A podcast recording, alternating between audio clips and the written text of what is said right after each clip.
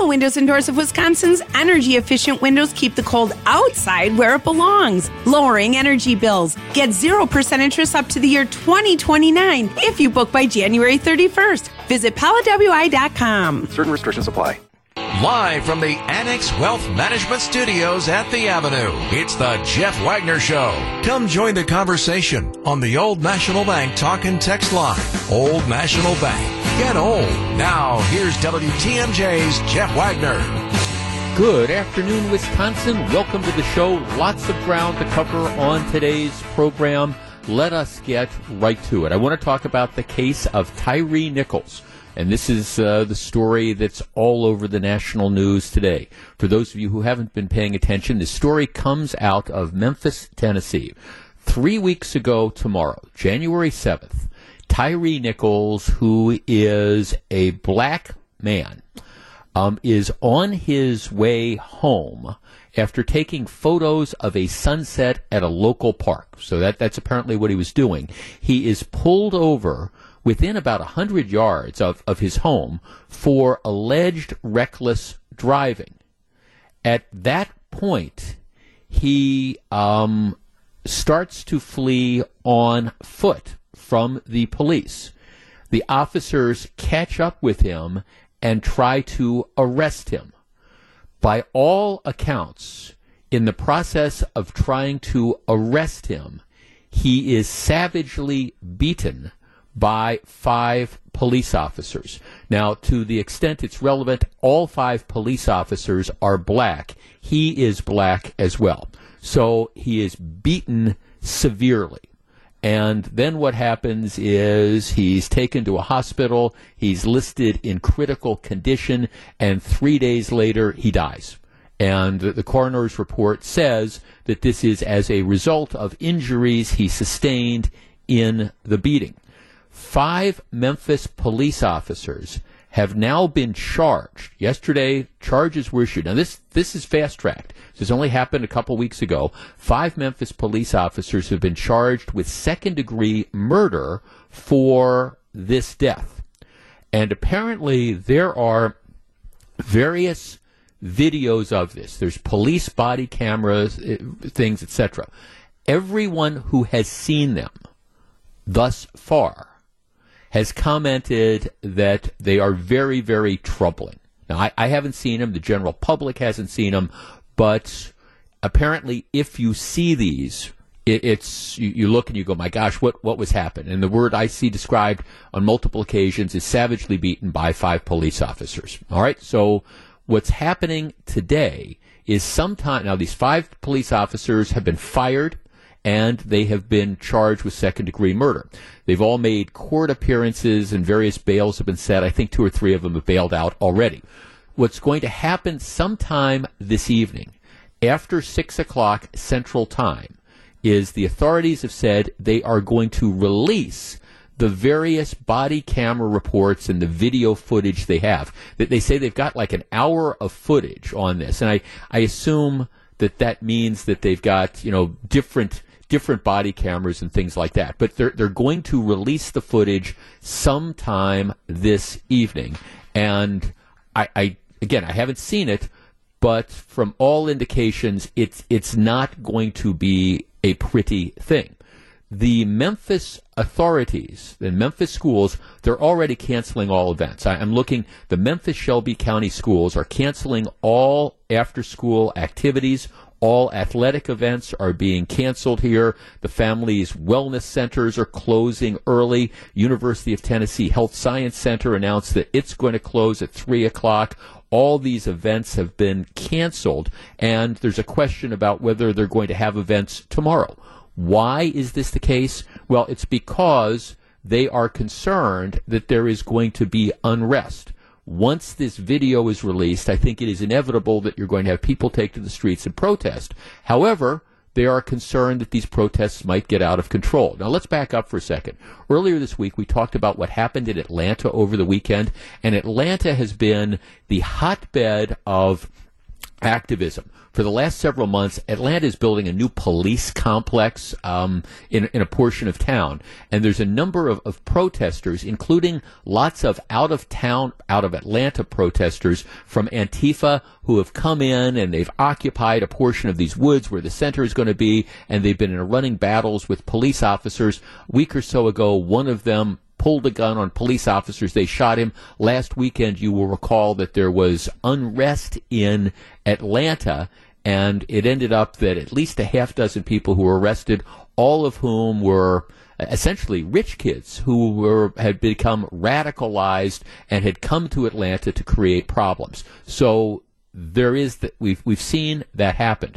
Um, in Memphis, who knows exactly what is going to happen? But if the videotape is as quote unquote bad as people are you know, believe it is, I think there's a lot of concern that there is going to be again widespread unrest. And by the way, not just in Memphis, but also in other large cities where just like after the George Floyd death, that death, the, the, the thing wasn't the protests and stuff and the violence that occurred and erupted as a result of the protests or as part of the protests, that, that wasn't limited to Minneapolis. It was in Minneapolis, but it was all over as well.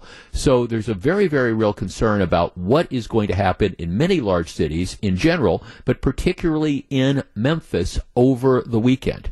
All right, this is the starting point of my conversation if if we look back on the riots that happened in Kenosha a couple years ago, if you remember that, one of one of the reasons it got out of control was that I think authorities were simply outnumbered. I believe Governor Evers was slow to respond to this. Um, you did not have a sufficient police presence to deal with this, and as a result, you had a couple nights where the the rioters slash protesters slash whatever outnumbered the police, put the police in a defensive position, and that's why you had the looting and burning and things like that. Um, the question becomes, do you learn from that? So here's where I want to start the conversation. And our number is 855-616-1620. That's the old National Bank talk and text line. Now, you, in situations like this, you don't want to overreact. But at the same time, you do not want to underreact. The governor of Tennessee is a second term Republican named Bill Lee. The mayor of uh, the mayor of Memphis, his last name is Strickland. Okay, so my question is, if you if you're the governor of Tennessee, if you're the mayor of Memphis, if you know what is presumably in this tape that is going to be released, you understand again how bad it is going to look. All right, from a law enforcement perspective, what do you do? Do you call out the National Guard? Do you have a huge police presence which is massed, ready to take to the streets? Or do you just simply hope for the best? 855 616 1620. That's the old National Bank talk and text line. And if you're the mayors of other cities or the governors of some other states, what should you be doing knowing what's going to be released 6 o'clock or later tonight? 855 616 1620. We discuss in a moment. 855 616 1620, which is the old National Bank talk and text line. Now, I've got a couple people who are saying, well, Jeff, there's this rush to judgment and whatever happened to innocent proven guilty with regard to the police. That, that, that's fine for a court of law here, here's, for example, look at the New York Times story. The director of the Tennessee Bureau of Investigation, which would be like the, the guy that runs the state of Wisconsin Division of Criminal Investigation, who has seen the, the footage that they're going to release this evening. Here's how he describes it. He says, in a word, it's absolutely appalling. I'm shocked. I'm sickened by what I saw and what we learned through our investigation. Let me be clear. What happened here does not reflect proper policing. This was wrong. This was criminal. Now, you might say that that's a rush to, rush to judgment. All I'm saying is when, when you've got the head of the, State Division of Investigation who's saying that, that tells me that the video that's going to be released is going to be very bad and is not going to reflect well on these five police officers. So if you're the governor, if you're the mayor, what do you end up doing? 855-616-1620. That's the old National Bank talk and text line. Because on the one hand, you, you don't want to you don't want to inflame stuff. You, you, have a right, there's a right to peaceful protest and all that sort of stuff, and, and you don't want to have a, a police presence that agitates and enhances the situation. At the same time, especially you, you're going to have protests about this. We know from Atlanta last week that there's outside agitators like the Antifa folks who are just kind of in the burn it down thing who have no problem traveling from city to city looking to cause trouble. It also seems to me if you're the governor, if you're the mayor, you have to understand that that is a potential dynamic. So you have to be ready in the event the protests turn violent. Don't you? 855 616 1620. Let's start with Mike. Mike, you're on WTMJ. Good afternoon. Jeff. How are you? Good. What do you think? I think they should absolutely err on the side of caution, and what that means is to have a uh, strong police presence, the National Guard on call. Um, we saw what happened in Kenosha. We saw what happened in Atlanta. 2020, you don't want a repeat of that. You want to be prepared, and I think they should err on the side of caution. Yeah, Mike. Thanks for the call. I, I guess I, I, I agree. It's a tricky sort of situation, but and you you hope for the best, and you know all the, the the, family members of the man that was killed. Everybody's out there, and they're all saying the right things, and, and I appreciate that. But we've seen what happens in these over the last couple years, where you have even if it is a small group of people who are not part of the legitimate protests, they're there to destroy stuff. They're there to try to agitate. They're there to burn down communities. And, and, Atlanta is a classic example of that last week. Like I say, where the people they arrest are all the, these out of state, you know, Antifa folks who poured in there and were creating at least some of the problems. So I think it would be short sighted and naive if you weren't if you didn't have people on call, if you didn't say, okay, look, we're not going to try to, we're, we're not going to try to make this situation worse, but we have seen where this is going to happen and, and we need to be ready to deal with this. And I think that that would be good advice for other cities as well. And some of the ones that are being thrown out there, Washington, D.C., uh, the governor of Atlanta, as a matter, the governor of Atlanta, the governor of Georgia, uh, Brian Kemp, he's apparently called up the National Guard because I think their concern is okay, this thing that happened in Memphis, is that going to be a spark that ignites another round of, of protests in Atlanta?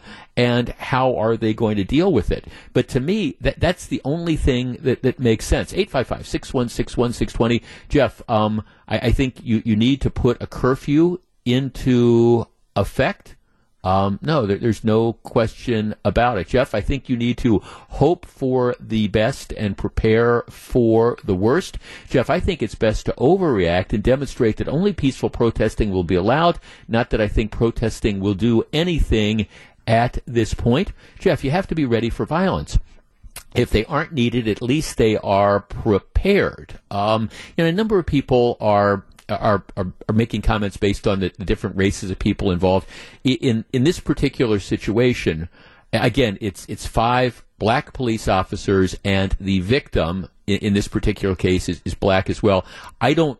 I don't know. I mean, that, that adds a different layer to it, at least it, it, takes away the, okay, this isn't Rodney King where you have white police officers, you know, beating a black man. But I don't think, I, I think in this case, what you're going to see is to the extent there's protest, it, it, it goes, it's, it's going to go beyond the, the race issue.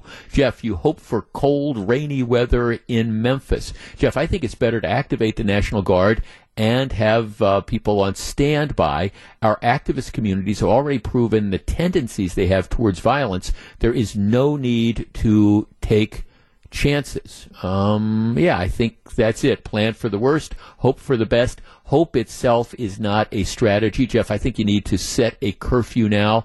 I don't disagree with that at all. Um, number of people are asking an interesting question. Why would you release? Why would you release it at night?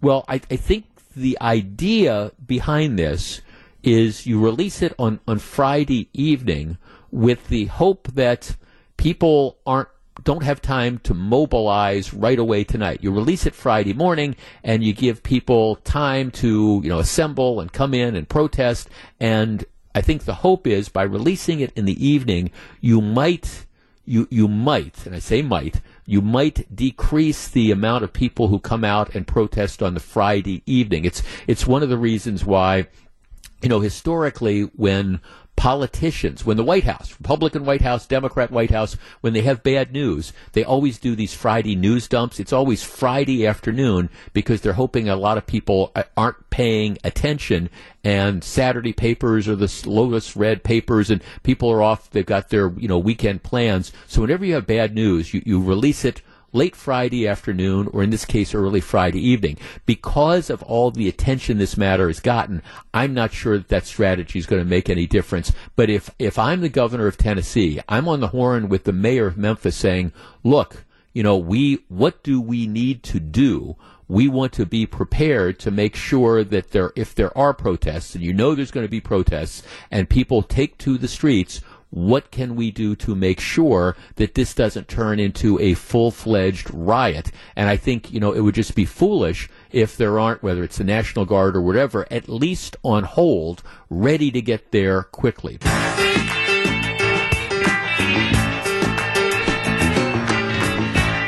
There is an aspect, and long as we're talking about this case in Memphis, there there is an aspect of the story that I think has, has ramifications for all across the, the country. The five police officers, ex police officers, who've now been charged with second degree murder in the, the beating of the man in, in Memphis, they were all part of this group, of a, a unit in the police department that was called the Scorpion Unit. Okay, and that's just that's what the name of the group was. It was called, it stands for, it's an acronym. It stands for Street Crimes Operation to Restore Peace in Our Neighborhoods. It was created in the fall of 2021, so a year and a half ago, in what the Memphis Police Department said is high crime areas. So the purpose of this unit was to go into high crime areas, flood the high crime areas with police officers who were then and, and it, it's sort of uh, what I talk about a lot. It, it's the broken windows theory of, of, policing. It's like we've got we've got these problems with violence. So what we're going to do is we're going to identify high crime areas in the city of Memphis, and we are going to flood them with police officers and we're we're going to we're going to say the, the little stuff matters. We talk about that in the program all the time. You know, if you stop the little stuff, it, it, doesn't turn into big stuff. Now, in this particular situation, like I say, this whole thing started with a, stop for reckless driving. And you know, maybe maybe when the when the video is released tonight, you know, people will be able to see was the guy really driving recklessly. You know, what ended up happening. So, I I take no position on that. But this this is a strategy which urban police departments all over the country are are employing, where you have you know police officers, some in marked cars, some in unmarked cars, who are into the high crime areas and who are out there and they are being aggressive in enforcing the law. Now, in this case, I think it, it's pretty clear from at least all the commentary and the charges that have been issued. And let's assume, for the sake of argument, that in this particular case, the charges that have been issued have been correct. But from this, it, it's very, very clear that you have some police officers who, just like in the George Floyd case, got out of control. Right? I think that's a fair statement to say. But here, here's the question. Like, for example, one of the things the family of the man who was killed is demanding is they want this so-called scorpion unit disbanded. And the mayor is saying, okay, we're, we're going to take a look at this. And this is what a number of activists across the country are saying. We want the, these police units that are tar- whether you call them the gang squad or you know high impact or, or whatever name you want to give them we want these squads disbanded because we think it leads to, well, rogue police officers. It leads to over policing in what turns out to be predominantly minority communities almost always. You know, we, we want the cops to dial it back.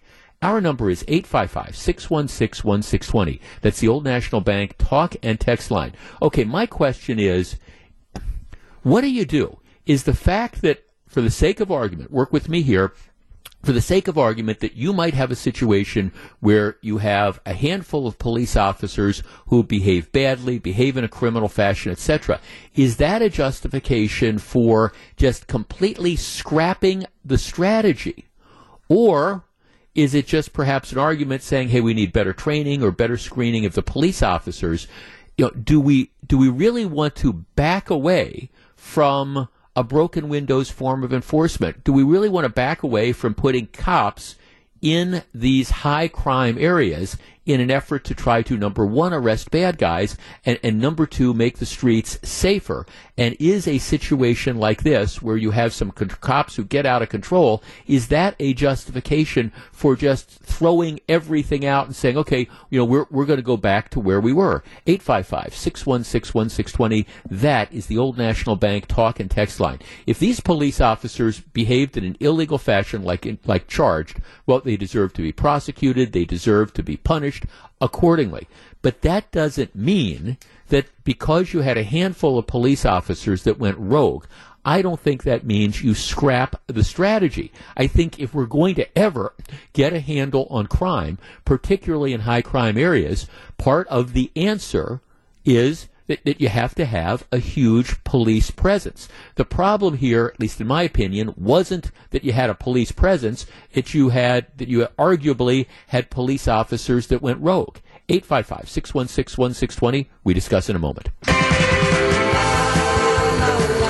See, it, it, it's really kind of interesting because Memphis, Memphis had this out of control you know, crime problem. So they, in an effort to try to attract, you know, and really go after the crime, they created this thing that they called the, the Scorpion unit. Primary focus would be violent crime reduction and saturation of hotspot areas throughout the city. Some texter asked how many people are on there.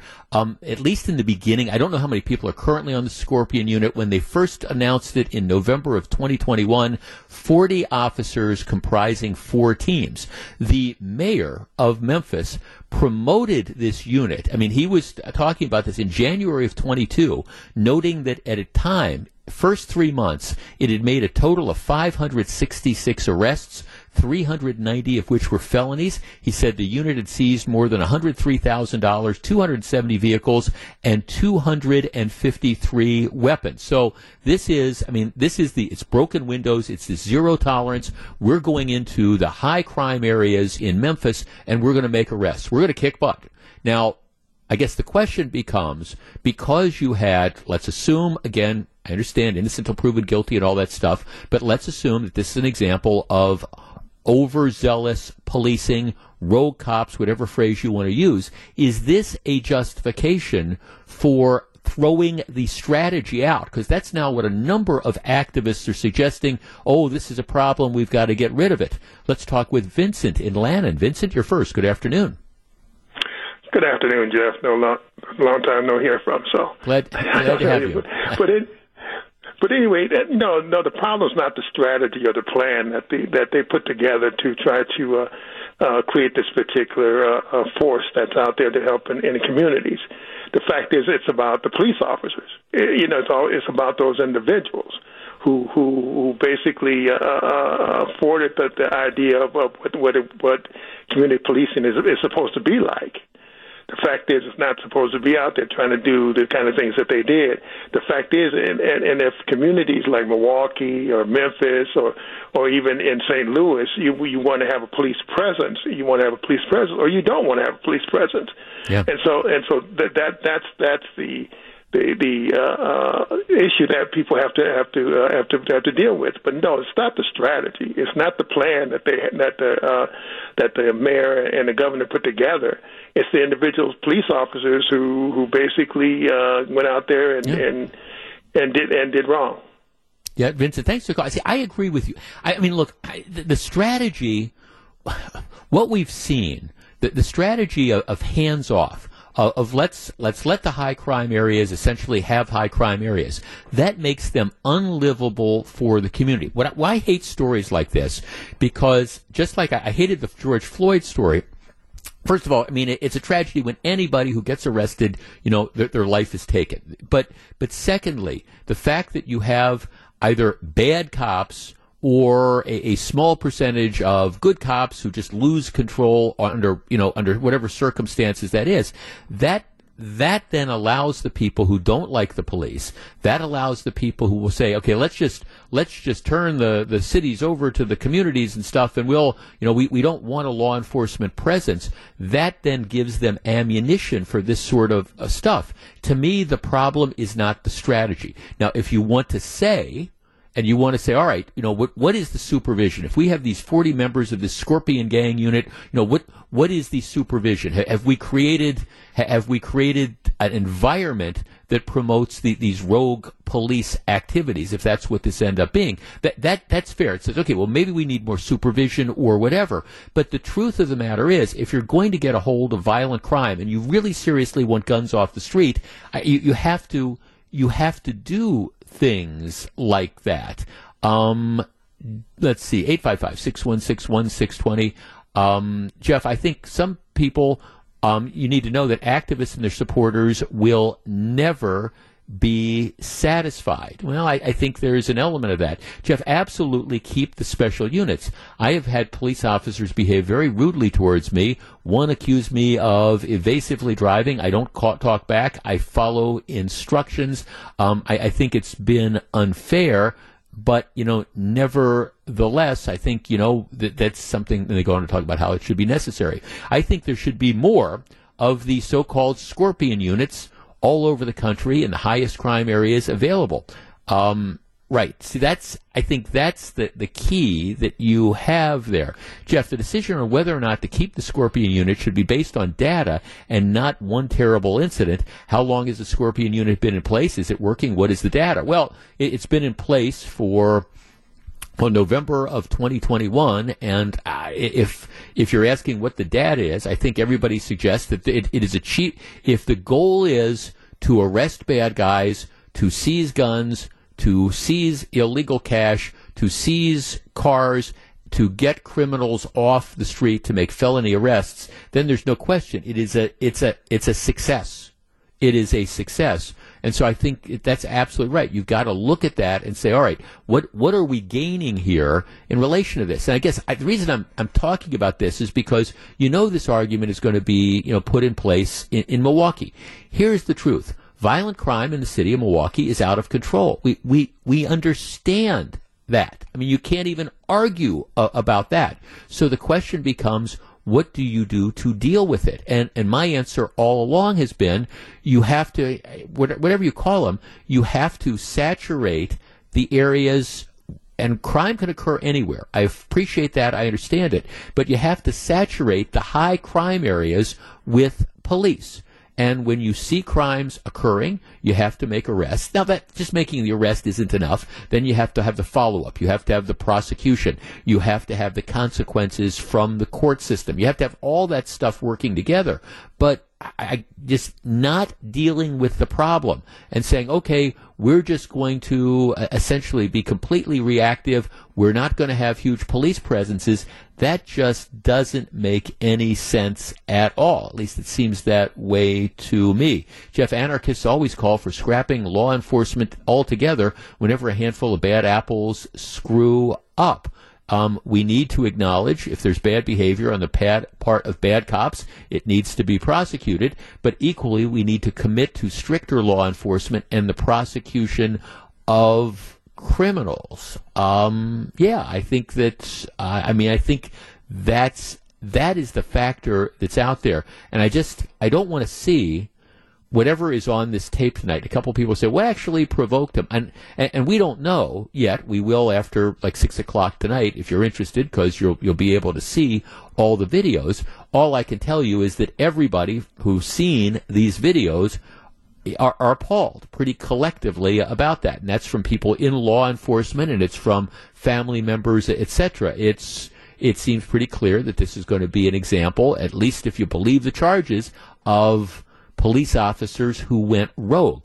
But the hand, assuming that is true for the sake of argument, that to me doesn't mean you throw out the strategy of, again, broken windows policing, put the cops in the high crime areas, train them. I mean, you obviously, you know, there's got to be some restraint and things like that, but train them, but have them making arrests. Otherwise, our communities become nothing except escape from New York, and nobody wants to have that happen. Hey, but as, as we wrap up this hour, two more quick crime-related stories. First of all, I, we talked about this yesterday. Yesterday morning, 79th and Capitol, 815 in the morning, apparently three guys with high powered rifles robbed an, an, armored car that was delivering money to the North Shore State Bank branch. And I don't know if they're putting it in the ATM or whatever. Um, they're saying they got away with more than a hundred thousand dollars. This, this is really, really a scary situation because this was obviously something that was, that was well planned and was executed in a, a very efficient sort of fashion. It is a federal crime when you do something like this, so hopefully the FBI is flooding the area. But you've got three very, very dangerous people that were involved in this. You, you knock over an armored car with high powered weapons, you are a major league danger to the community. And the sooner, the sooner there are arrests made and the sooner these people are caught, the, the better it will be. But uh, again, you know, 79th and Capitol, apparently the bank's located at 76th and Capitol. It's, it's, it's like, man, you know, where in the city can you go to be safe? This is 8:15 in the morning, and I don't know. And speaking of that, for everybody who might think, "Oh, you know, we we don't need a police presence, you know, we don't need enforcement." See this story um, again this from 2 mornings ago. Milwaukee River West neighborhood, and um, about thir- the 1300 block of East Locust Street. Um, Locust Court is uh, a low income, it's a housing complex that um, serves low income families, seniors, and disabled adults. All right. What happened is about 7 o'clock in the morning on Tuesday, 21 vehicles. Yeah, you heard me right.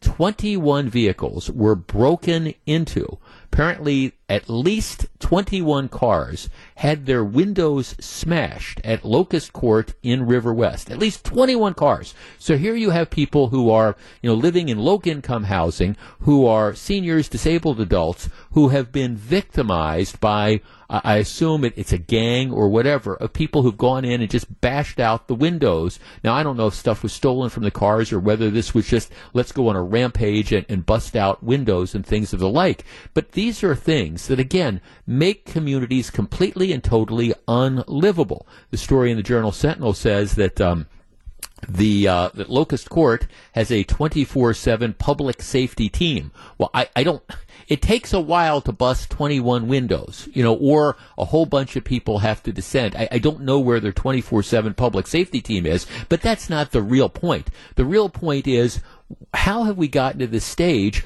where we have roving gangs of people or whatever who at seven o'clock in the morning just feel entitled to go out and bust windows in at least 21 cars. And wouldn't it be nice to have a good police presence that catches the thugs, punks, criminals that are doing this so they're not able to go back and do it again either there or somewhere else?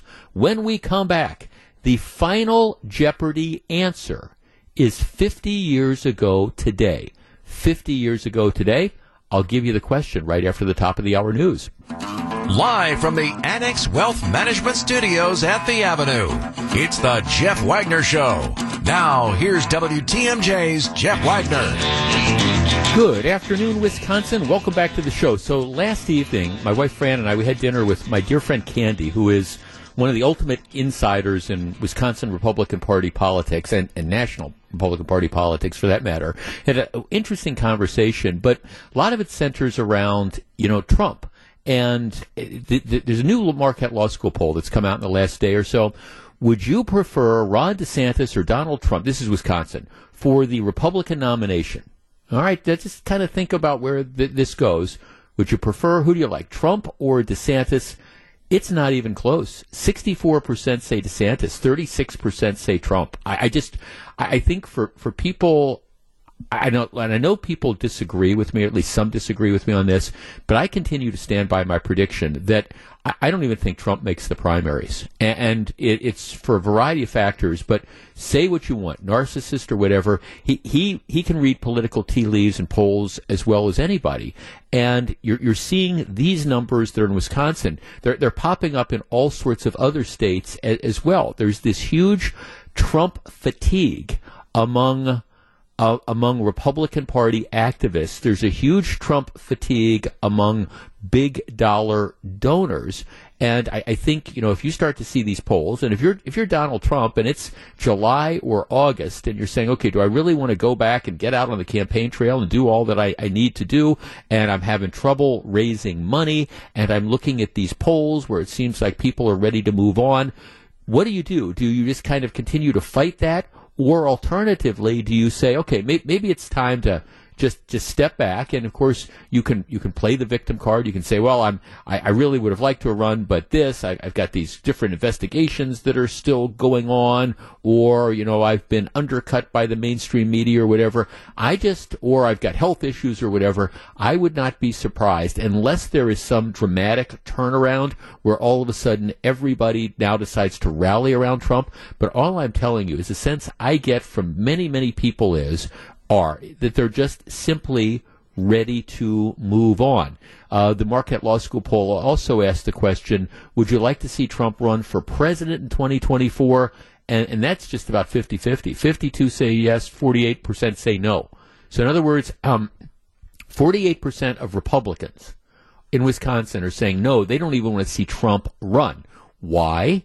Because they realize that Trump can't win. That that's just the reality. It has nothing to do with whether he was a great president or a good president or a lousy president. It's just the reality is that if Donald Trump runs in 2024, he will lose to pretty much whoever the Democrats put up. He couldn't beat Joe Biden in 2020, and anybody who thinks that he's going to get more popular, you know, after everything that's gone on, well, I'm, I'm sorry, you're, you're smoking that stuff that continues to be illegal in Wisconsin.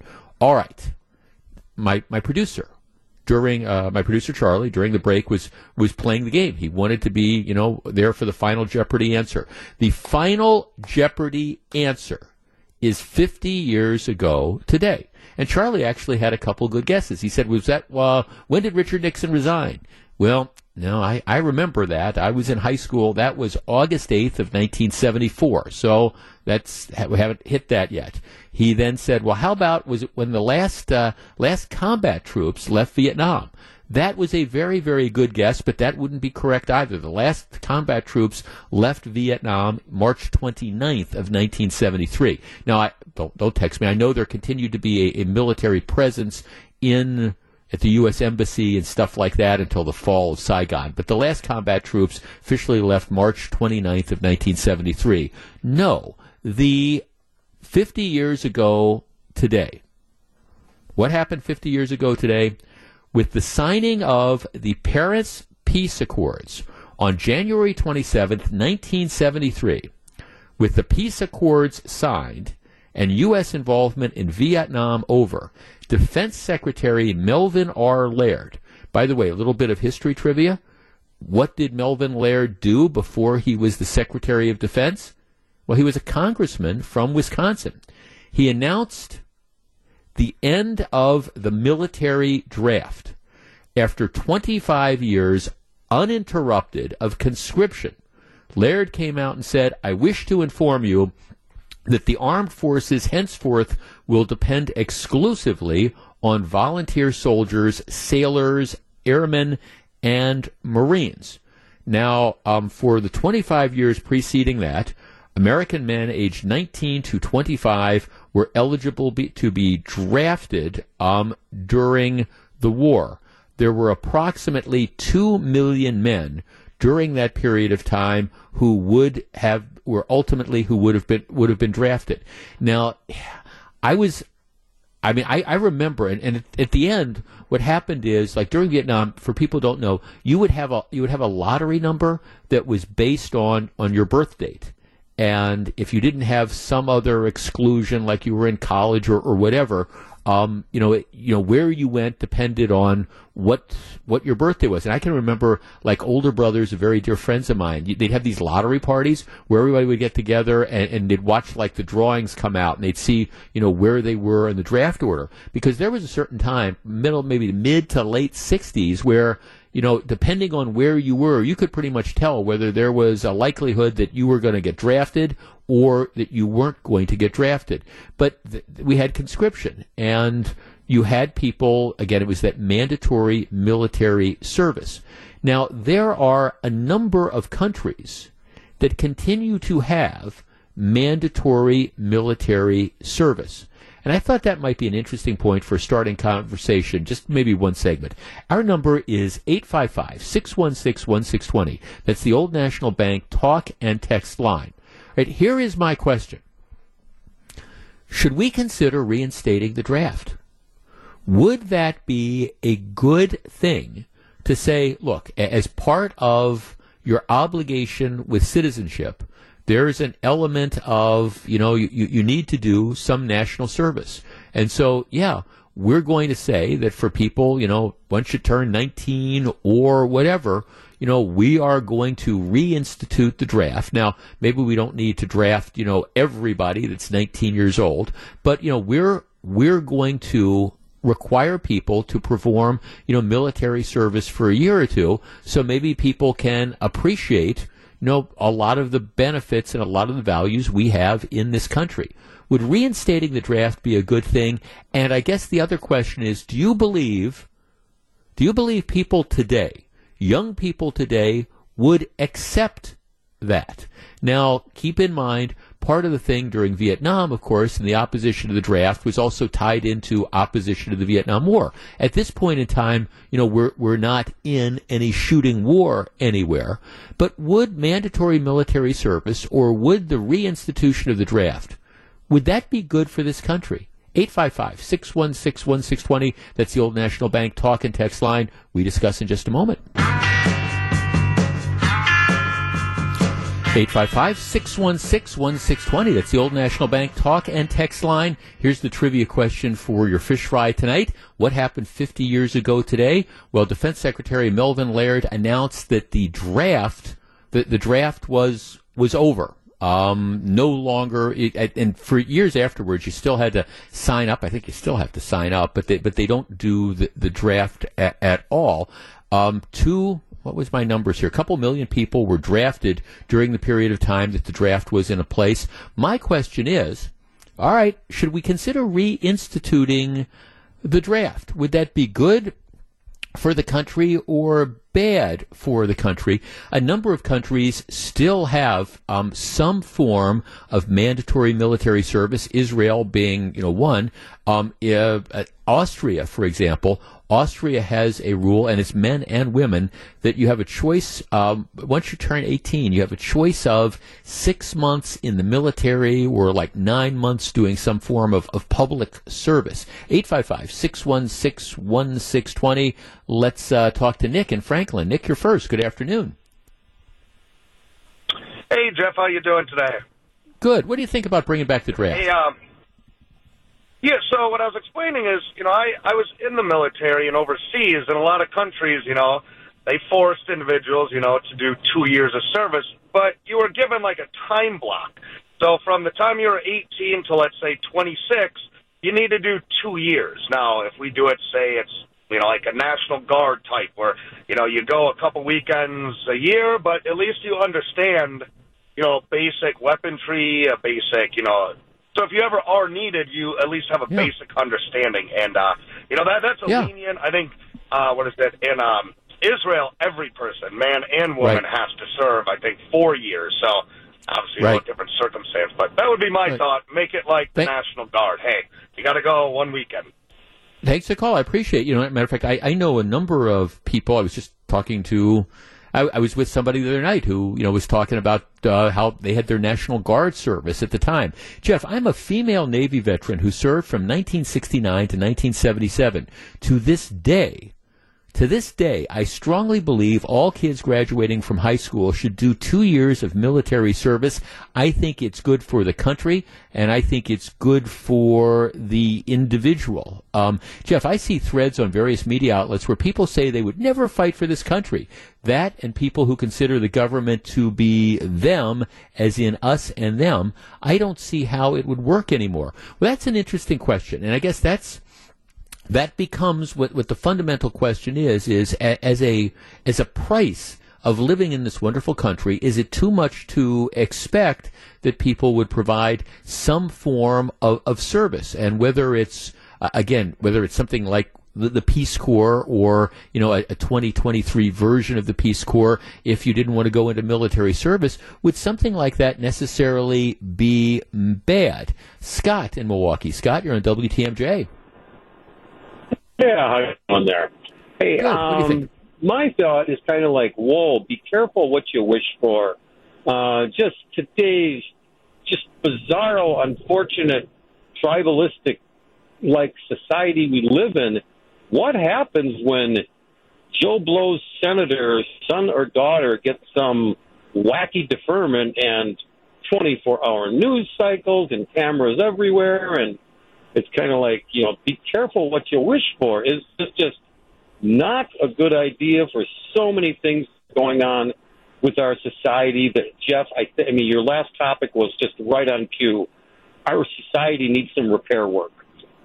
Scott. Well, thanks for the call, Scott. it- No, uh, Scott. I, I mean, I appreciate. it. I'm, I'm sorry, I didn't mean to cut you off, but I guess part of, I, I, I guess I wonder if some form of of mandatory public service like that might take a couple steps towards that that repair work that that that we have. I mean, it just by saying, okay, this is the expectation that that people are, are going to have, and the expectation is that as a condition of, of your citizenship and all the things that we get to enjoy in this country, this is this is one of the things that is expected, you know, expected to um, do that. Jeff, how about we send able-bodied criminals into the military instead of prison? Might be good rehabilitation. Well.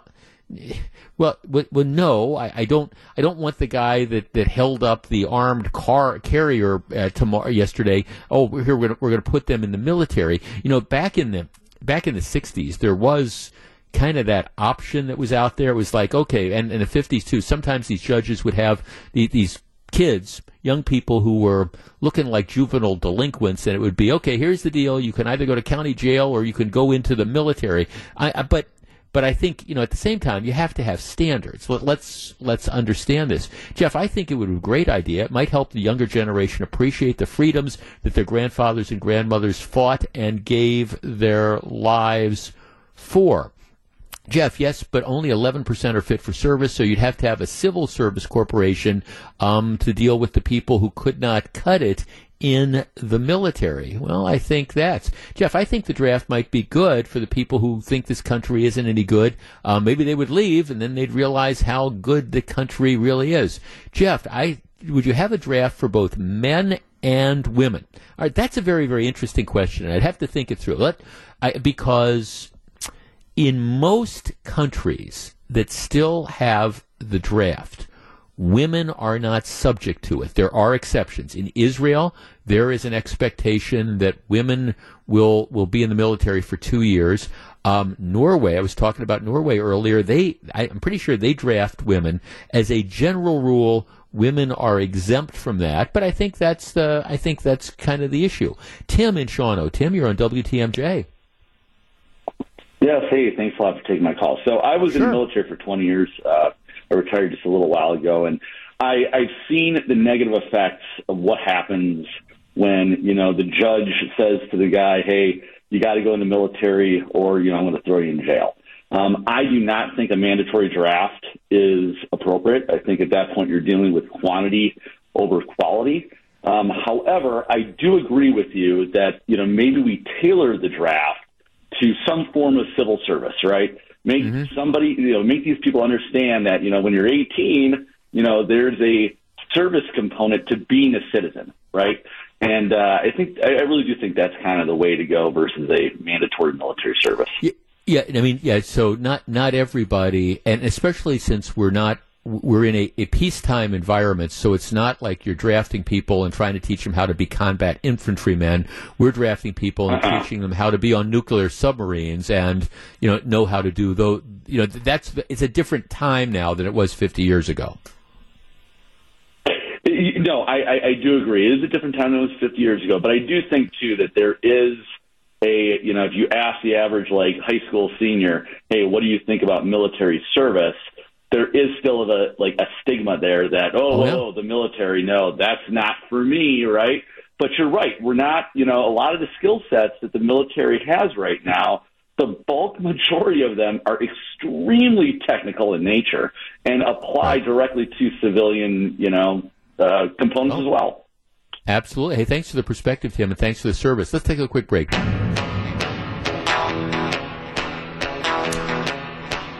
So, very glad to have you with us. All right. They- always say that a a broken clock is right twice a day, right? It's going to be right twice a day. And that's, that's something you always need to keep in mind because it's rare that you have, you know, anybody who's wrong all the time. And then, so most people, again, most people, you, you stumble into being right just by pure accident. And that's true of most people, but it's not true of Milwaukee Alderman Bob Wrongway Bauman. If you ever want to figure out where you should be on a Milwaukee issue, find out where Bauman is, go the other way. And I can guarantee you 99.9% of the time, you will be correct. And there's another example of that in the news this week. Now, they announced over the objections of Bob Bauman that the Milwaukee Marathon is going to be returning to the community. Now, I, I say marathon, you know, short, you know, kind of in, in quotation marks, because a marathon is 26.2 miles. You will recall the Milwaukee Marathon, which was staged for at least a handful of years up until the, the pandemic hit. It, it, it was it kind of had problems because they, they couldn't get the 26.2 mile distance right.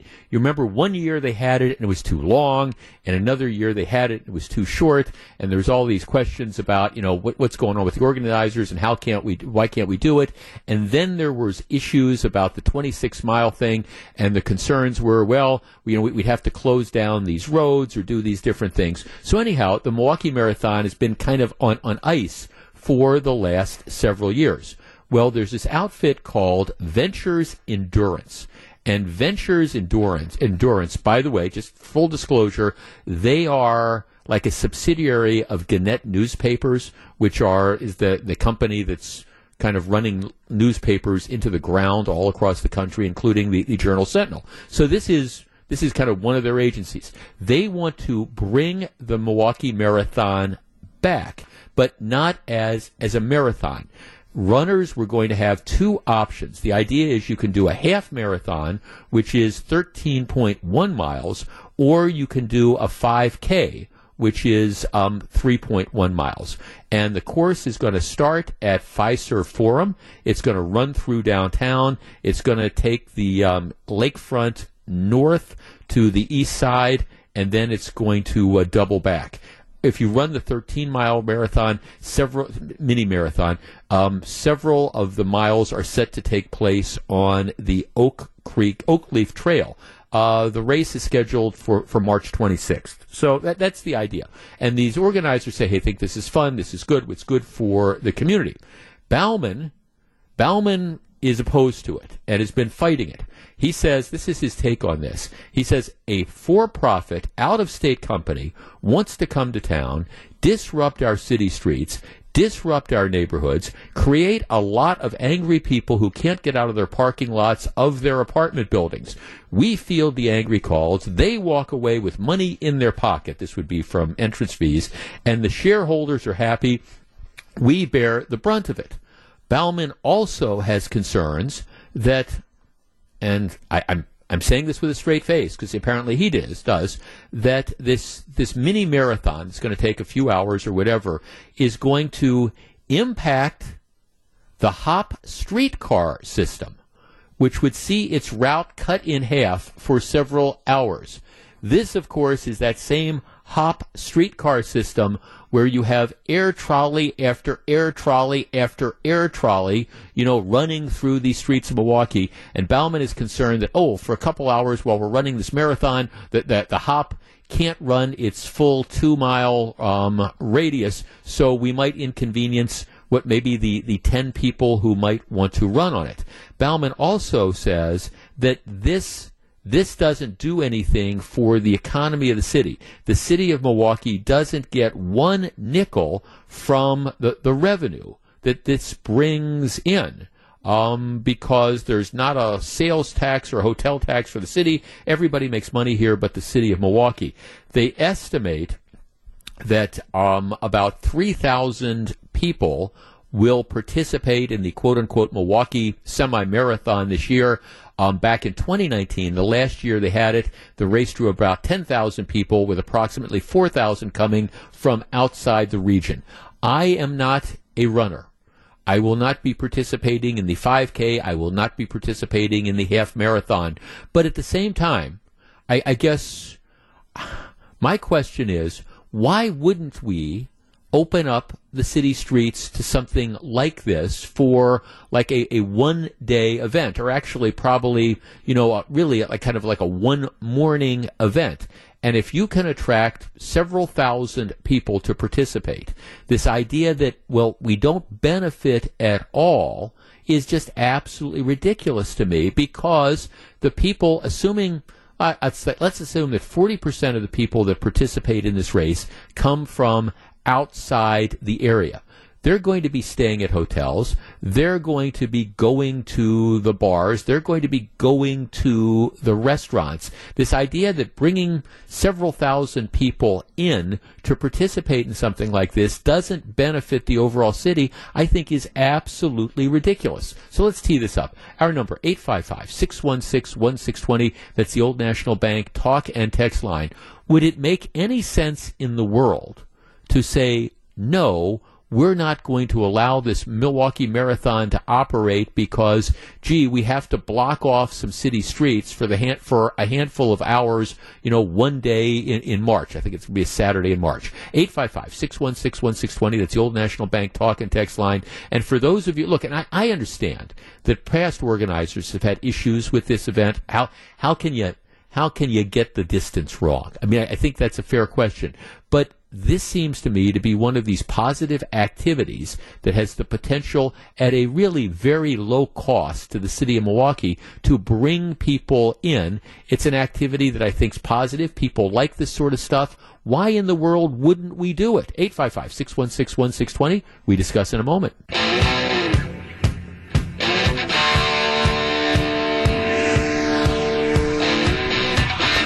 855-616-1620, which is the Old National Bank talk and text line. All right, so one of the downtown Milwaukee aldermen, Bob Bauman, who we call him Wrong Way Bob, he, he's always wrong. He's fighting to try to kill this new version of the Milwaukee Marathon, which actually isn't going to be a marathon this year. They're going to roll it out on March 26th. I said that was a Saturday. It's actually Sunday, and that might be relevant in, in just a minute as well. Uh, they're going to roll it out on March 26th. He's opposing it, saying, "Hey, the, we, the city of Milwaukee gets absolutely nothing out of this. We don't have a, a hotel tax, so what do we care if thousands of people come in to participate in this?" I'm thinking this is just flat out crazy. Uh, Jeff, Bauman gets pressure from business owners negatively impacted by the street closure. Okay, that again, this is a Sunday morning. It is a Sunday morning in late March.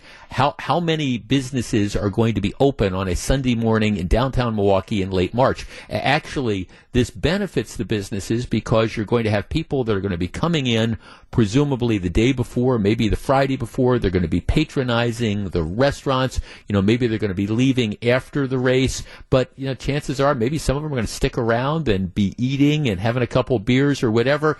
Plus, I mean, these marathons are just you know, candidly, it, it's one of these examples where it, it's it, it's not an expensive thing. You don't have to have this huge infrastructure that's um, there. Jeff, the alderman is an idiot. 3,000 plus people will be coming to Milwaukee. They need hotels, a place to eat and drink. Yeah, I, I, think that's it. Jeff, I'd like to ask him how much money Milwaukee will lose by shortening the hop route for a few hours. Well, I can guarantee you the answer is nothing because it doesn't cost anything to ride the hop because if we charged even a quarter almost nobody would ride the hop. Jeff, I think we should host City Streets Marathon again. I think local officials fear the danger ever since the Waukesha parade tragedy. They don't have the manpower to safely secure and patrol a marathon course. I, nobody's talking about that. I mean, I think I, I, at least as far as I can tell, there, there's nobody that's saying, gee, you know, we have concerns about public safety. And if they were, I guess my concern would be you have this freak one off thing with this hardened criminal, Darrell Brooks. There, there's no way in the world that we should allow the fact that this one guy did this one thing to stop us from having Fourth of July parades or, you know, having bike races or having mini marathons or whatever. Jeff, Bogus Bob strikes again. The event will help downtown hotels and restaurants. Yeah, I, I, I think so. I, exactly. Jeff, why not bring people here when the weather is nicer and the city is actually attractive? Don't you consider that in late March it could be 30 degrees with snow on the ground? I don't know why the organizers selected, you know, March 26th. I, I, don't know why they're doing it in March. Later on in the summer, maybe it gets a little bit more problematic with some of the other activities that we have. And there is also, there's the Lakefront Marathon that they, they have later on. So, I mean, I don't know what's what's magic about the 26th. I understand also that you know you you run the risk of you know dealing with some some bad weather, but to me that that's not what the real issue is. If the organizers want to do it on on the 26th, why wouldn't we give them the chance to do it? And look, and I understand that this has been a troubled event in the past. I, I get it, and I, I, remember I'm one of those guys that was talking about, you know, how can you how can you lay out a marathon course two years in the row in a row, and one year it's too long and the other year is too short? It it shouldn't it shouldn't take rocket science to figure out what the course is and how you get the proper length. But just because, you know, they've screwed up in the past, to me, that doesn't mean that they shouldn't have an opportunity to do that. Jeff, I have traveled extensively for marathons. I spent money like crazy in those other cities, and it's made me want to go back. Yeah, see, that's, I mean, that's the, that's the other thing that, that's there that's one of the all right. Like you're going to have the Republican National Convention. It's going to be in Milwaukee in the the summer of 2024, right? Okay. Well, there, there's a couple advantages that come from this. First is yes, you, you get the you get the bump that happens when people come in for the convention.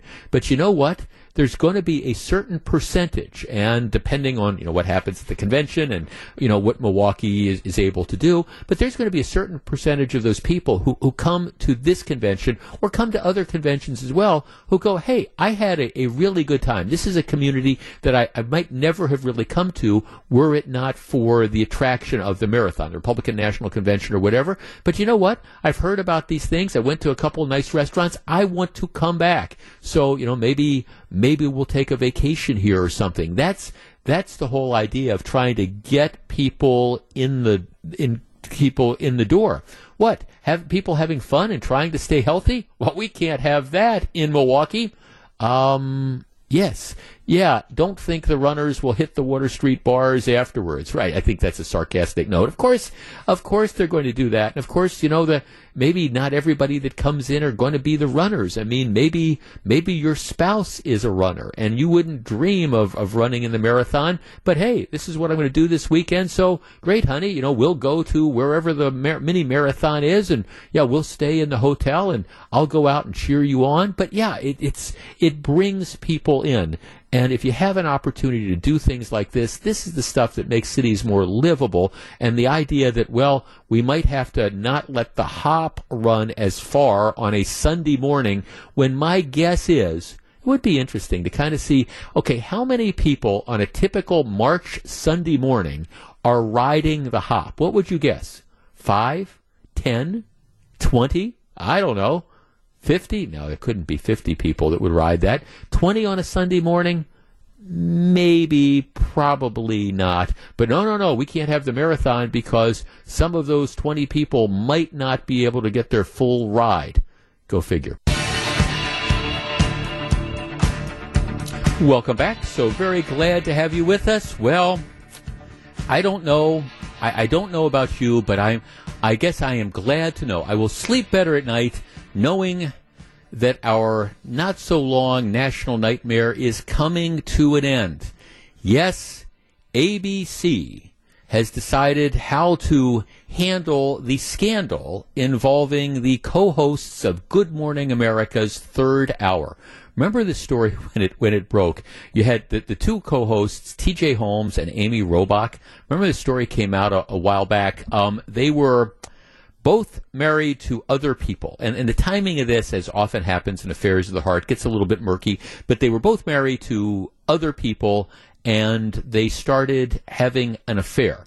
Uh, the there's again, it, it's it's unclear about whether they were separated before or after this became public, but um, they, you know, they were having an affair. The affair became public, and ABC became very upset with this.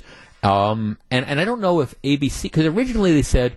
Well, they, they haven't violated any of our internal rules because neither one of them was a supervisor of the other. So you know they, they, a lot of these companies have those rules. But ABC originally said, "Oh no, there's there, there's no problem with this." But anyways, they got a bunch of blowback because there were.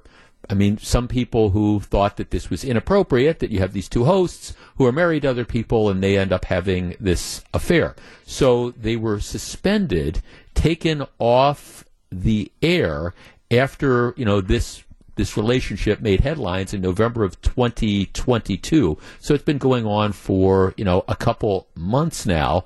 Um, ABC began to do this investigation, and during the investigation, the couple continued to see each other, etc. Now they're, I think, both separated from their former spouses, maybe divorced, whatever. But it's, it's been this ongoing matter. I think most people thought, you know, it's not going to make any difference. Is this? Would you not watch the third hour of Good Morning America because of this?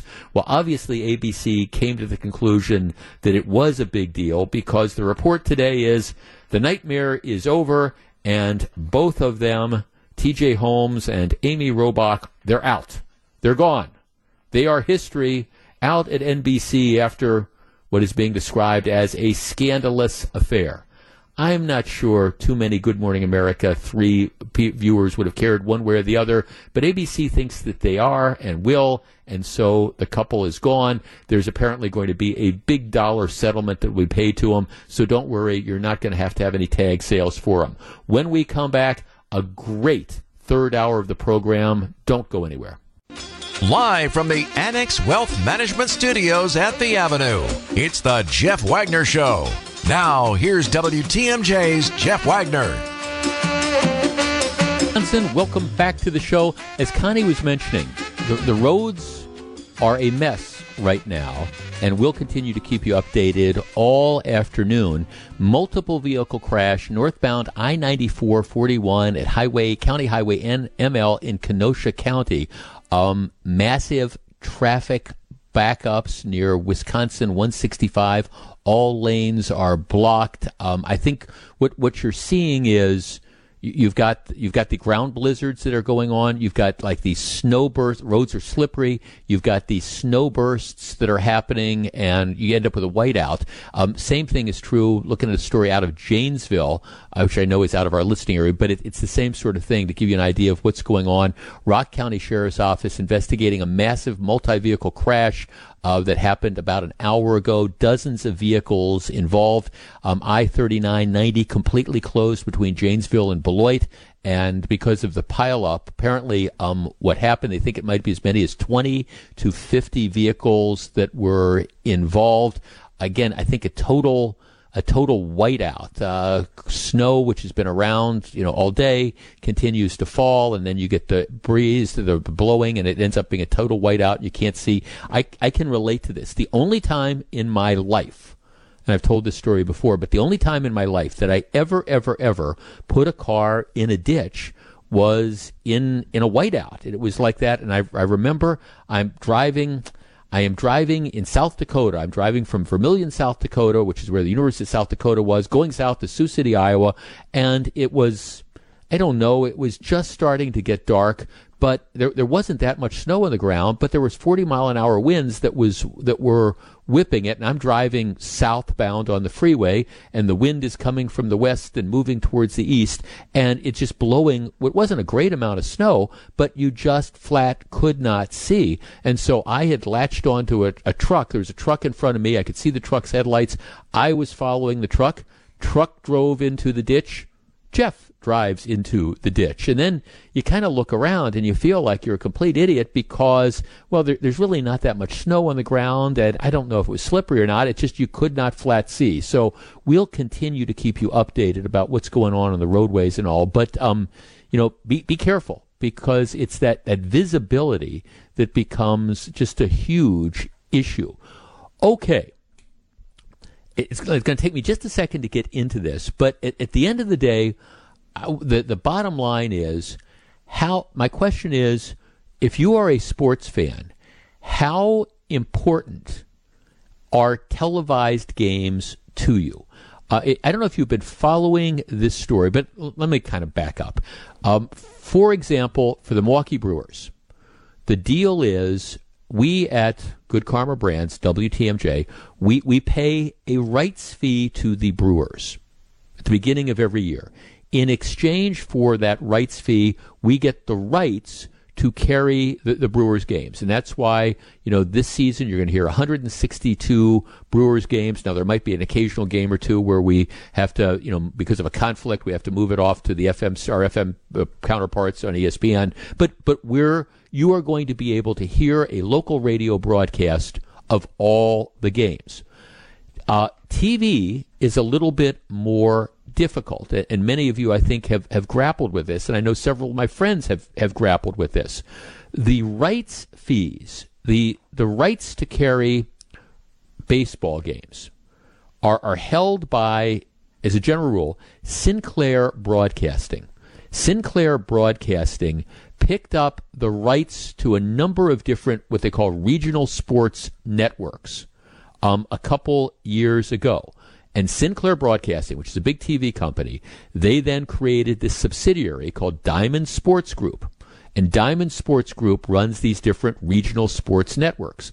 And they run them under the title of Bally Sports. So, for example, in Wisconsin, if you want to watch the Bucks or the Brewers games, you, you have to have access to Bally's Sports, and, and they carry those games.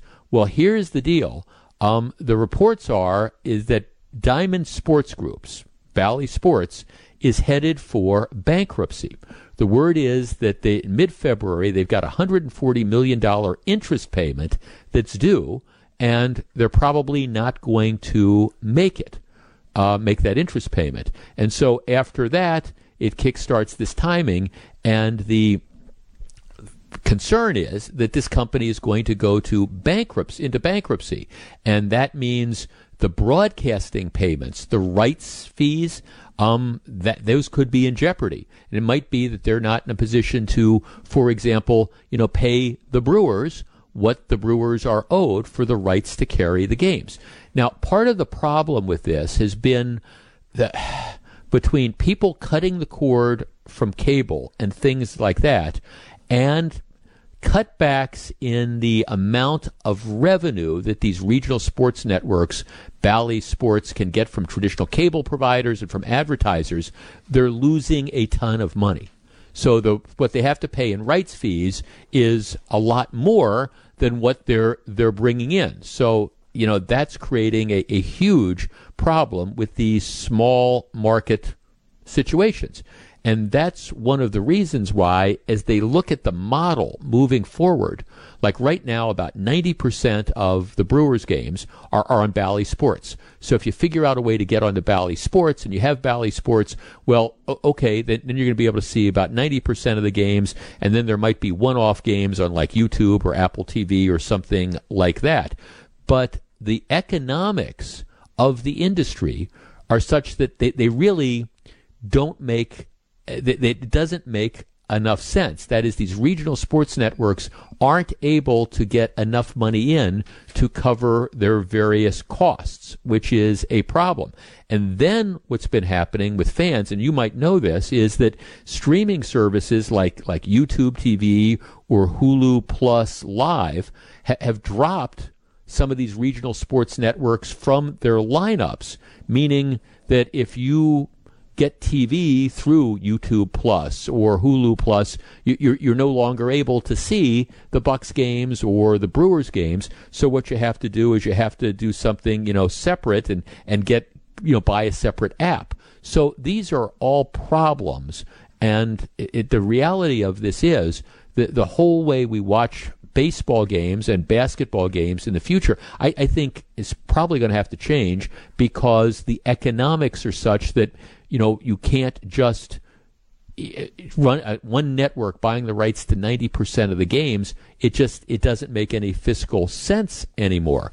The other problem that occurs is that a lot of people say that one of the reasons why they don't go to as many games, maybe one of the reasons why attendance at the Brewers games were off last year, is because people say, "Hey, I, I can't watch games, and it, it might not it, it might not make any sense." But they say, "Hey, I can't watch."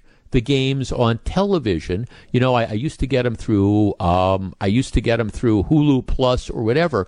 I'm not able to see the games on TV, so I'm less likely to go to the, the games in person which is, I mean, kind of one of the arguments that's out there.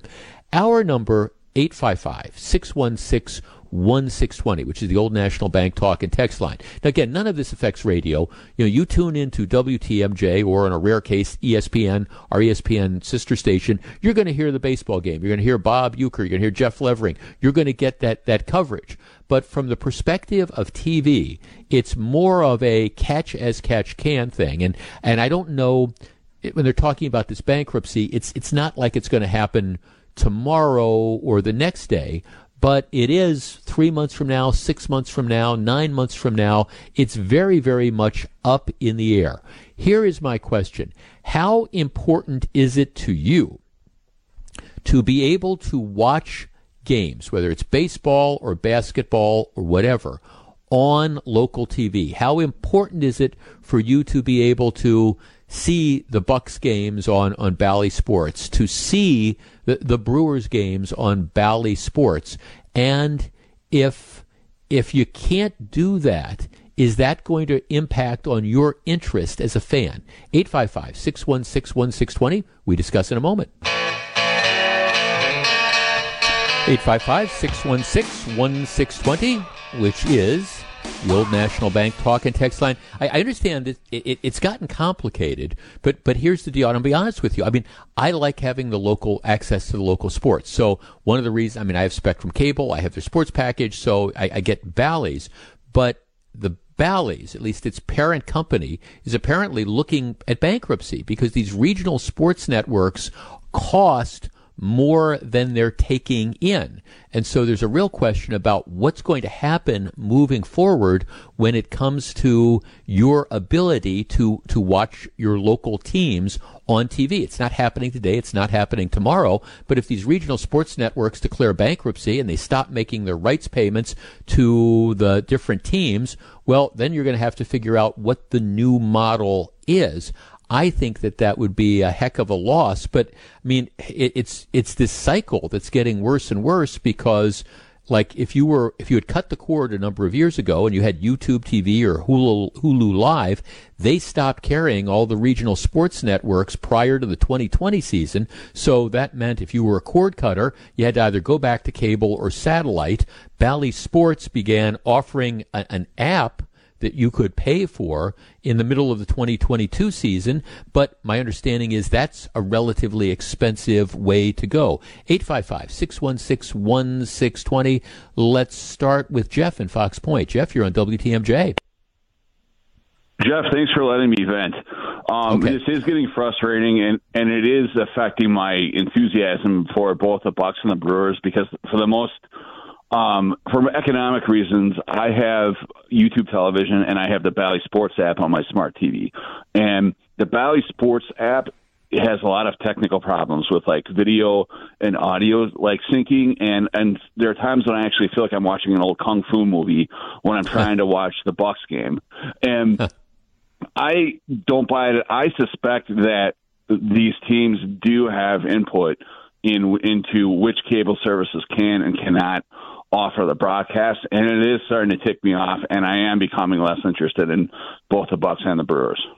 Jeff, thanks for call. Well, I, I mean, I, I, I the, the way it the way it works is the the the teams negotiate, in this case, the rights fees with the regional sports network. Then the regional sports network, Bally Sports, goes out and and, and then they end up trying to, to make they end up making you know deals. And for whatever reason, whether they're asking for too much money or for the case of like YouTube TV or Hulu Live or whatever, they, they t- say, okay, well, you know, you're asking too much money. We don't think that the rights fees are that important, so we don't, we don't, we're not going to pay it. Well, then, it, I mean, it, it again, it, it's a free market, and you have that give and take that, that's out there. But at some point in time, it, it looks to me like th- this model just is not financially viable anymore where you have one one provider that carries all the games. I, I, think the future is looking more and more likely that it's going to be split up over a, a number of different platforms that, that are going to be out there. And then, you know, you're going to, it's going to, and, and that's going to be even tougher because it's going to be catch as catch can. Oh, today's on I mean, I don't know about you, but like during the summer, there will be games that again are on Apple TV Plus or whatever, and I and I have those games, but it's kind of like, hey, there, there's an early afternoon game. I'm off of work. I want to go home and watch it. You want to turn on the television? No, it's not that. I got to remember. I got to go stream it on Apple TV Plus or or whatever, and it makes it harder to find. Uh, let's talk to. Um, let's see, Diane in Union Grove. Diane, you're in WTMJ. Good afternoon. Hi, thanks for taking my call. Sure. Um, my husband watches the game, um, you know, frequently, but um, what really would be impacting my brother-in-law, who is handicapped, he is uh, mentally handicapped and he is unable to drive, and he meets up with an elderly neighbor who has medical conditions, and every single game they get together and they watch oh. the game all summer. And uh, you know, something like this will just kind of blow up their whole summer. They are. Yeah. My brother-in-law is already making plans for this summer, and uh, so that will be um, a great loss for both of those gentlemen. Yeah, Diane, thanks for the call. I, I don't. Even if this happens, I, I don't think I don't think it's going to happen to affect like this Brewer season. That would be my best guess because you know bankruptcy proceedings take a while if this is the route that, that it goes. But this is this is more a conversation for the future. Uh, Ken in Greenfield says, Jeff, this is an uneducated question. Why aren't the local Brewers games on a local television channel? No, that's not an uneducated question at all. I'll, I'll give you. I mean, I'm I'm not the guy that's in the room negotiating this, but the the answer is I, I think that the local TV channels can't make money doing it. I mean, see, it, you know, again, the, the deal is you pay, in this case, the Brewers, a fee, X amount of money for the rights to carry the games. And then you go out and then you sell advertising and things like that. And I, I, think what's happened is whether it's an increase in rights fees, and it's not just the Brewers, it's all across all these sports networks, but the amount of money that, and that's what's happening with these regional sports networks, that the amount of money that they're having to shell out to get the rights fees and then to put on the games or whatever, that doesn't cover um, the, the, amount of money that they're bringing in from the subscriptions or whatever isn't enough, and advertising isn't enough to cover the costs. And I would imagine that if, if these local regional sports networks are having that problem, it would be a problem like with, on steroids for the local TV stations. I mean, I remember the days where, you know, it used to be the games were on, what, Channel 18 or Channel 24, whatever that was. I think those days are, are in the past, and you got to wonder what the, you know, what is the market going to be moving forward? Now, my comment to our Diane is, well, okay, if they're not on TV, we're, we're here for you because you can always listen to them on radio. One more quick call. Jim in Germantown. Jim, you're on WTMJ. Hey, thanks for taking my call. Uh, it's a Hi, great uh, subject you brought up. We were talking uh, at, about this on our uh, at the water cooler at work, and wondering why more games weren't on television and how MLB could do a better job of getting this out to the broader uh, public because, yeah, if you don't have it on television and you can only listen to it on the radio or select games, you're drawing less fans overall in general. So I think it hurts MLB in general. Yeah. No, I no. Th- thanks for call, Jim. I, I think you're. I think you're right, and that that might be. I mean, I, I, that that might be the future that you see, especially for these TV rights. More of the stuff get gets taken in in house. The problem, though, with baseball is is there been look, it, the New York Yankees might be a different sort of story, but for small or medium sized markets, trying to put together their own networks a lot of times is very, very challenging because there's all that those costs that go into to that, and then you've still got the idea of you have to you have to figure out some way to sell it. I, I don't I don't know what I don't know what sports is going to look like over the course of, of the next five or ten or fifteen years. I don't know what it's going to look like, but I think for for like local home team coverage, I think it's going to look dramatically different on television than it does now. And right now it looks different than it did 20 years ago. I think the next 10 years it's going to look markedly different. And I think one of the answers is going to be, again, more people are going to have to be paying for it if you want it. The question is, how can the people who put it out, the providers, how can they make money? Gather round all. It's time for Wagner's Pop Culture Corner. Time to put aside the heavy lifting and have a good time at the Old National Bank talking text line at 855 616 1620. Old National Bank. Get old. Now, here's Jeff Wagner. And of course, Pop Culture Corner is brought to you every week by Palermo's Pizza Hey, it's January. What better way to celebrate winter than with Palermo's delicious frozen pizzas made right here in Wisconsin for over 55 years? Palermo's is Wisconsin's hometown pizza. And as the sponsor for Pop Culture Corner, we have a giveaway. My producer Charlie, exclusively in his discretion, one caller will win our Palermo's Pizza prize package, which is good for a coupon for two Palermo's pizzas. Uh, by the way, try the deep dish pizza. I'm not sure if that's covered by the coupon or not, but the deep dish pizza is great. Um, two Palermo's pizzas, a really cool Palermo's pizza cutter, and this is the only way you can get it, at least through WTMJ. I haven't been able to figure out how to get it, and a bunch of other fun stuff as well, exclusively in the discretion of my producer Charlie. Okay, I have been experiencing a little bit of frustration in the world of entertainment because there is so much good TV on that I do not know where to start. So I've been watching a number of these TV shows, for example, that I heard about. I just got done.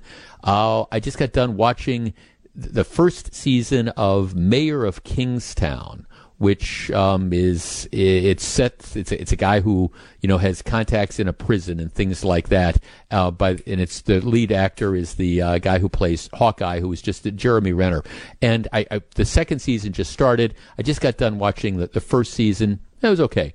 I just got done binge watching um, The Godfather of Harlem, which is stars Forest Whitaker, the Academy Award winning performer, and and he plays uh, a real life. It's it's a fictional thing based on a real life character, uh, Bumpy Johnson. He plays. Um, the third season just dropped, but I watched the first two seasons. So that's what I've been watching. I'm getting ready to. I'm not sure what I'm going to do. I'm going to. I'm thinking.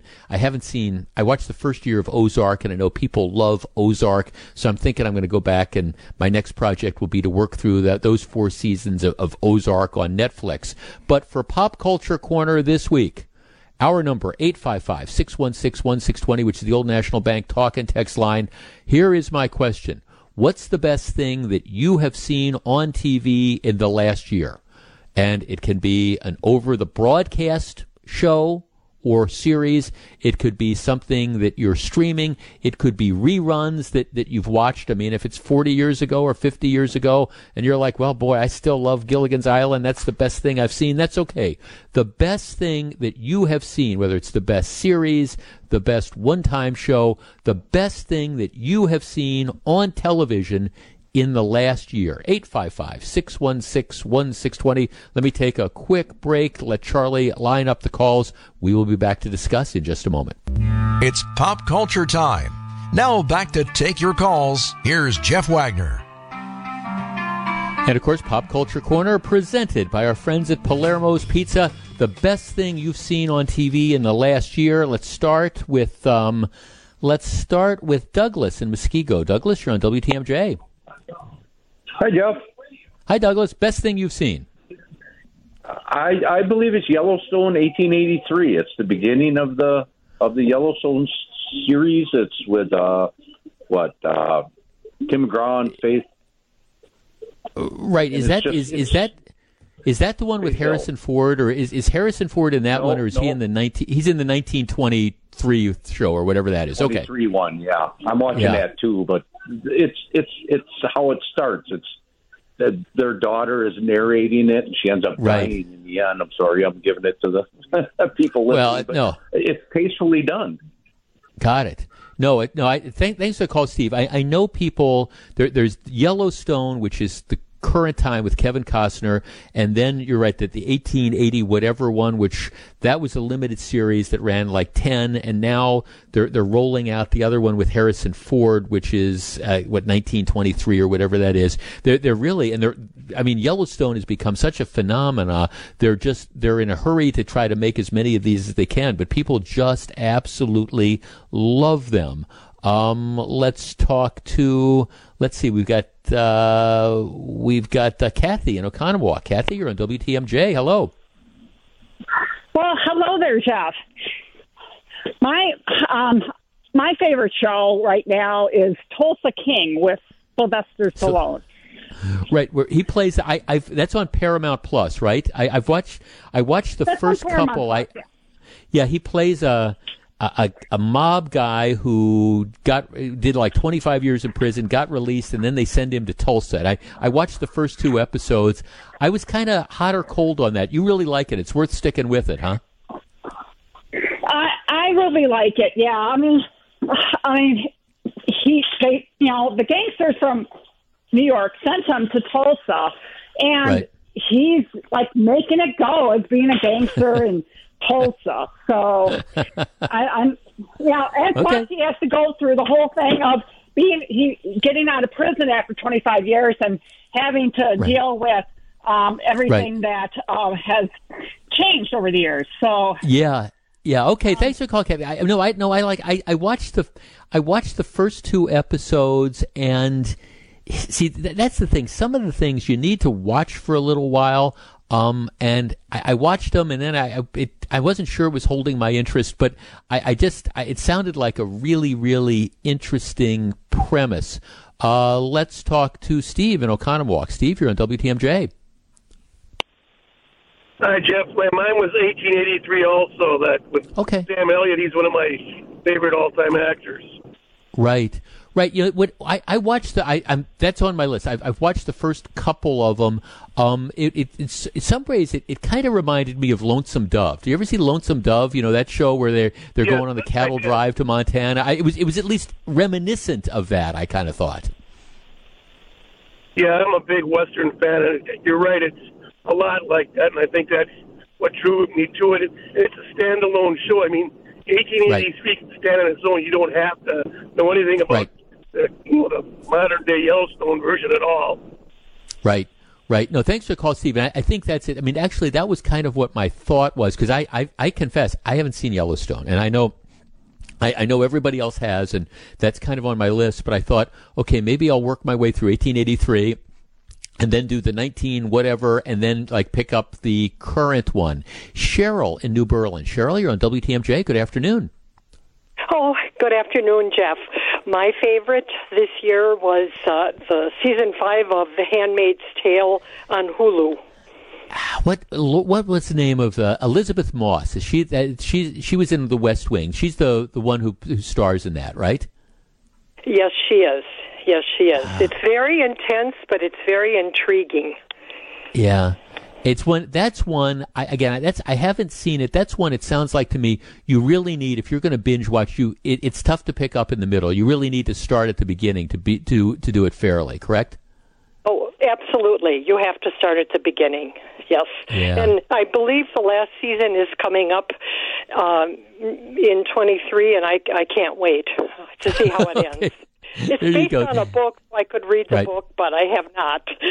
Right. No, I get it. Th- Cheryl, thanks for the call. No, I, I people people love it. It's it's it's set in this dystopian future universe where you know women are essentially uh, treated as chattel and, and things like that. And I just I, it sounds like an interesting premise. I haven't seen it. Steve in Genesee. Steve, you're on WTMJ. Uh, good afternoon, Jeff. How's it be today?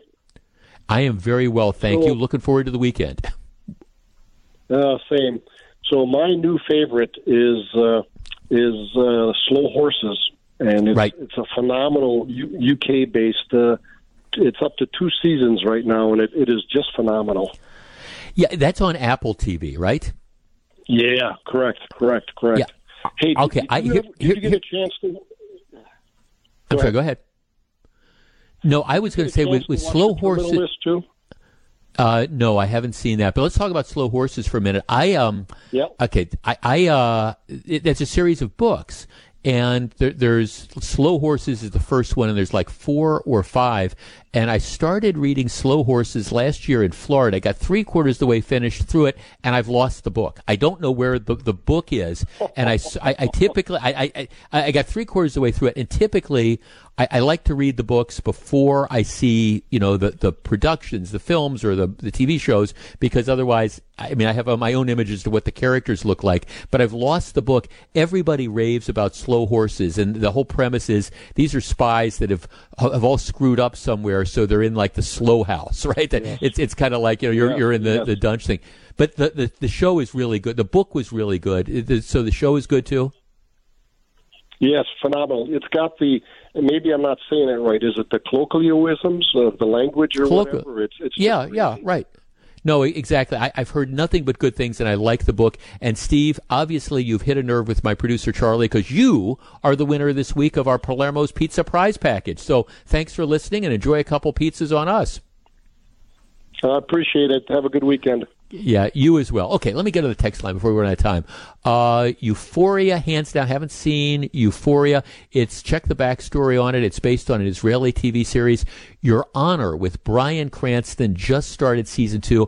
I had dinner Saturday night with some people who just were raving about Your Honor. Jeff, I'm a big fan of the Yellowstone series, but I really love the Your Honor show as well. Jeff, um, only murders in the building. That's uh, that's Steve Martin's The Patient and the Bear. That's on Hulu. I watched The Bear.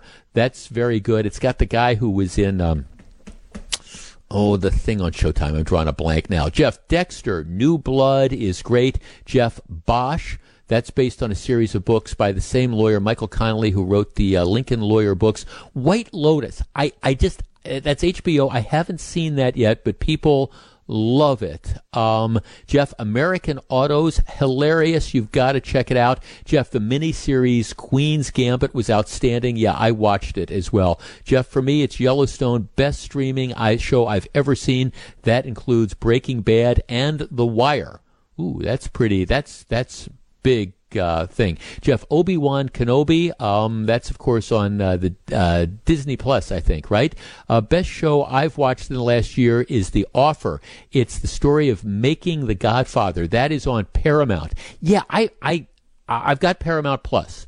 Um, and so that's on my list of things that I um, that's uh, things that I want. You know, one of the things that I I'm, I want to watch as well, and this is one my wife and I try to find stuff we can watch together, but we have materially different tastes. But it, it's just dropped. It's on Peacock. It's called Poker Face, and everything I read about it's getting rave reviews, and it's uh, again they, they say it's it's a throwback to the old Murder She Wrote and Columbo days and things like that. So that's actually, we might try to watch a show if we can carve out some time together. We might try to watch one of those shows maybe tonight or tomorrow night or something like that. Okay. Uh, we could go on for another half hour, but I am out of time. Thank you for participating in Pop Culture Corner. Thanks for all the calls. Thanks for all the texts.